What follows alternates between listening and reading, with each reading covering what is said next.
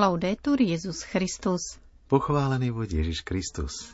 Počúvate slovenské vysielanie Vatikánskeho rozhlasu.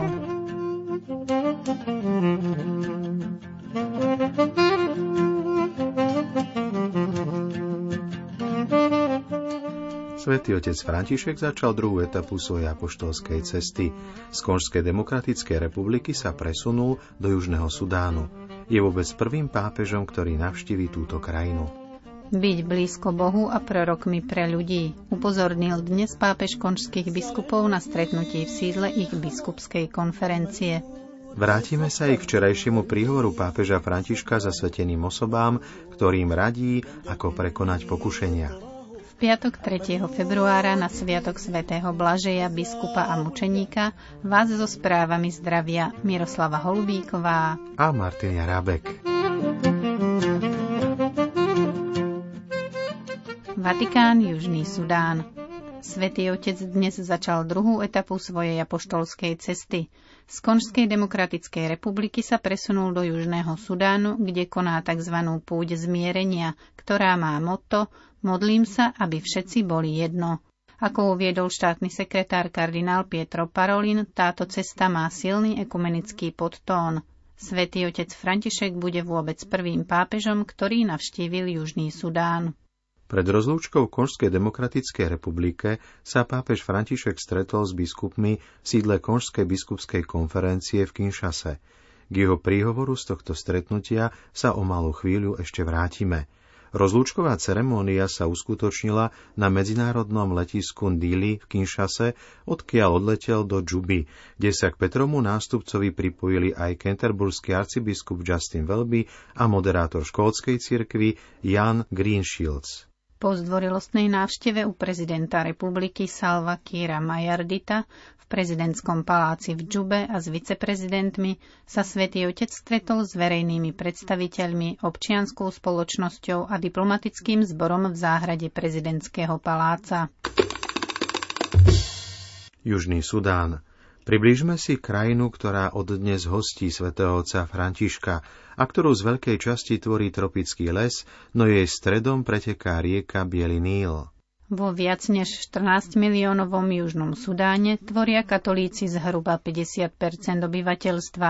Vyše 30% tvoria vyznávači miestnych tradičných náboženstiev a 6% tvoria moslimovia. Hlavnými etnickými skupinami sú Dinka a Nuer. Krajina oficiálne vznikla v roku 2011 získaním nezávislosti od Sudánu. Nepokoje a rozdelenia v nej však pretrvávajú aj naďalej. V roku 2013 prepukol konflikt medzi vojenskými lídrami odlišujúcimi sa etnickou príslušnosťou. Mierové snahy v krajine boli viackrát prerušené.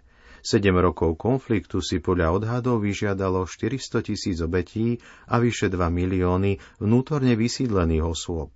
Ďalšie 2,3 milióny boli nútené ujsť do susediacich krajín, najmä do Ugandy, ale aj do Sudánu a Etiópie. Krajina trpí aj dôsledkami klimatických zmien. Postihnutá bola extrémnymi suchami i záplavami. Pandémia COVID-19 spôsobila zabrzdenie humanitárnej pomoci, ktorú potrebuje zhruba polovica obyvateľstva. Pomoc dnes potrebuje takmer 9 miliónov ľudí.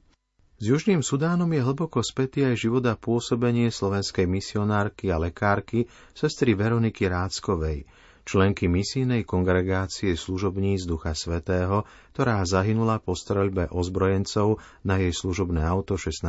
mája 2016.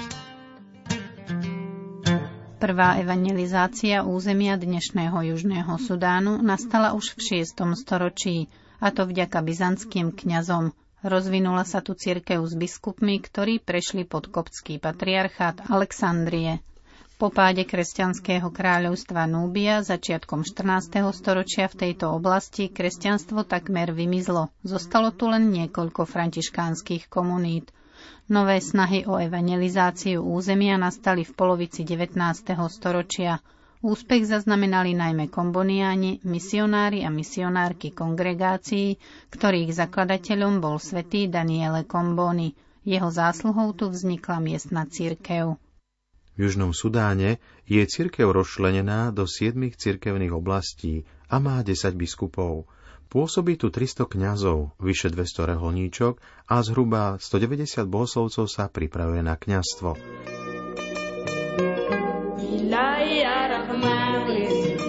Vatikán, Konská demokratická republika.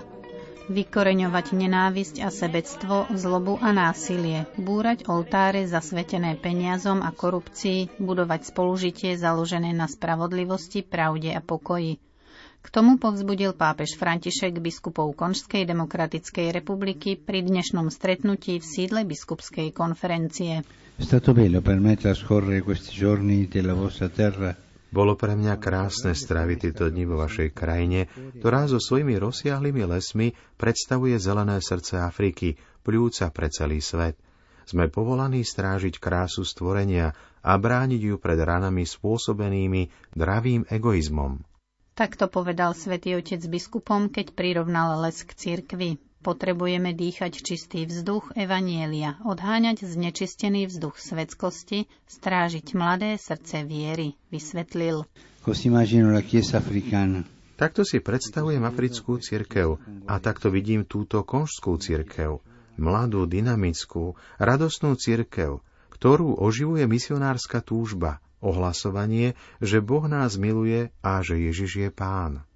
Ďakujem vám, pretože ste pľúcami, ktoré dávajú dých univerzálnej cirkvi. Pápež potom spomenul aj trápenia miestnej cirkvy. Jej mladá tvár je zvrásnená bolesťou a únavou, občas poznačená strachom a skľúčenosťou.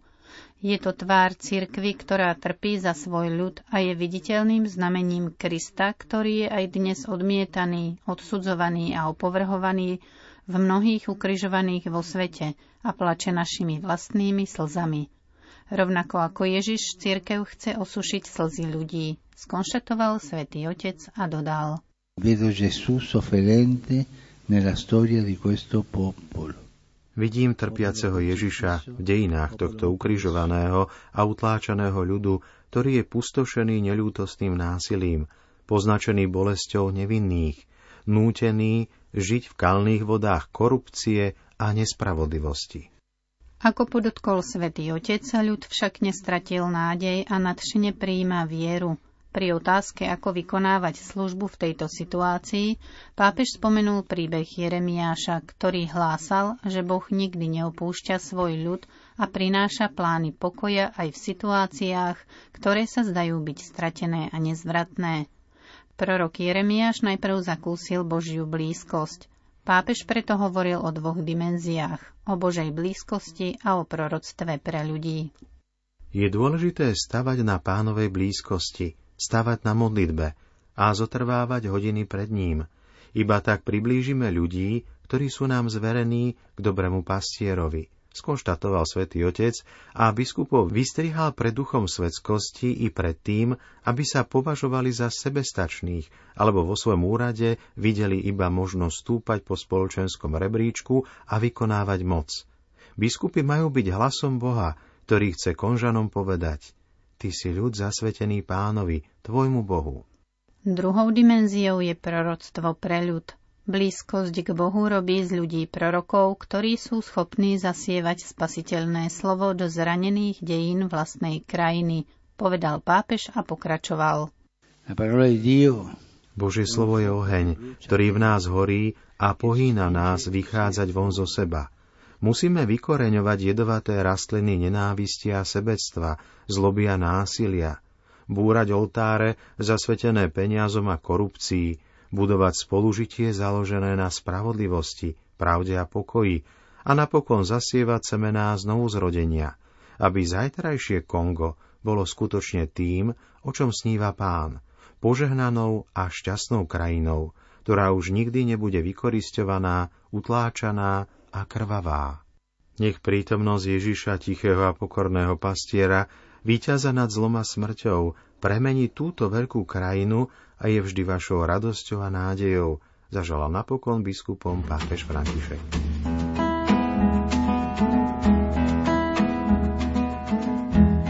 teraz sa vrátime k myšlienkam svätého otca Františka zo stretnutia so zasvetenými osobami.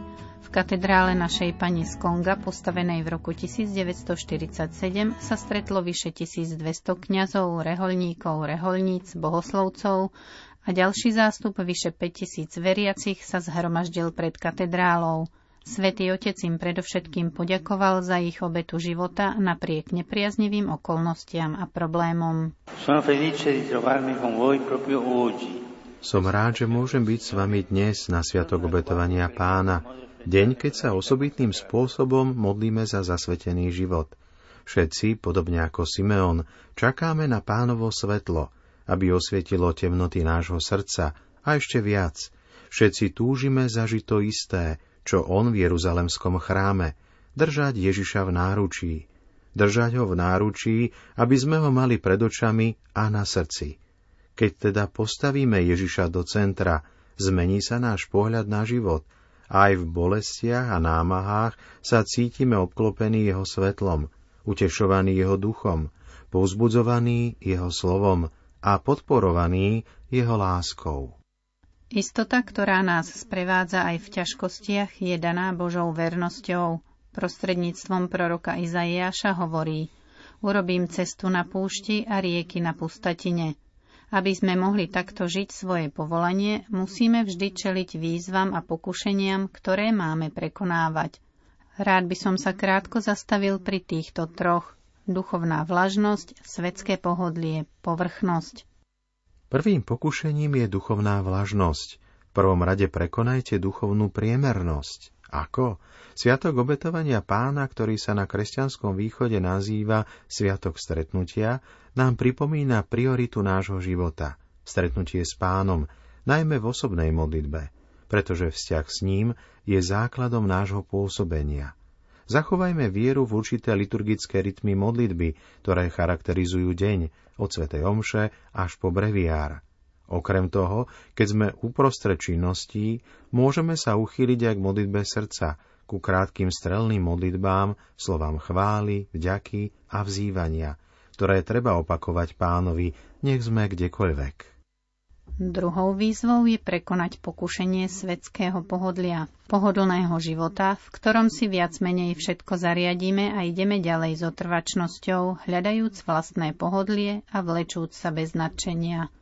Takto však strácame jadro misie, ktorou je opustiť územie svojho ja a ísť v ústrety bratom a sestrám, aby sme v mene Boha uplatňovali umenie byť na blízku. Treťou výzvou je prekonať pokušenie povrchnosti, ak Boží ľud čaká, že ho osloví a poteší pánovo slovo, je potrebné, aby boli kňazi a reholníci pripravení, vyškolení a zapálení pre evanielium. Do rúk nám bol vložený dar a z našej strany by bolo trúfalé myslieť si, že môžeme žiť poslanie, ku ktorému nás Boh povolal bez každodennej práce na sebe a bez toho, aby sme sa primerane formovali v duchovnom živote, ako aj v teologickej príprave. Musíme čeliť týmto výzvam a chceme slúžiť ľuďom ako svetkovia Božej lásky, pretože služba je účinná len vtedy, ak prechádza cez naše svedectvo. Sestri a bratia, ďakujem vám zo srdca za to, čím ste a čo robíte. Ďakujem vám za vaše svedectvo cirkvi a svetu.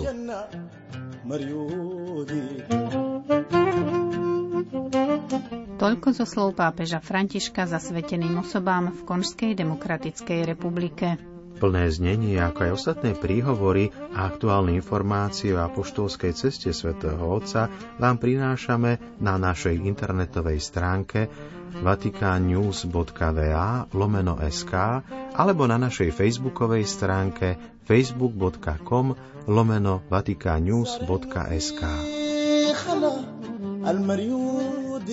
Milí poslucháči, to je od nás pre dnešok všetko. Naďalej sprevádzajme svätého Otca modlitbou na jeho ceste do Južného Sudánu.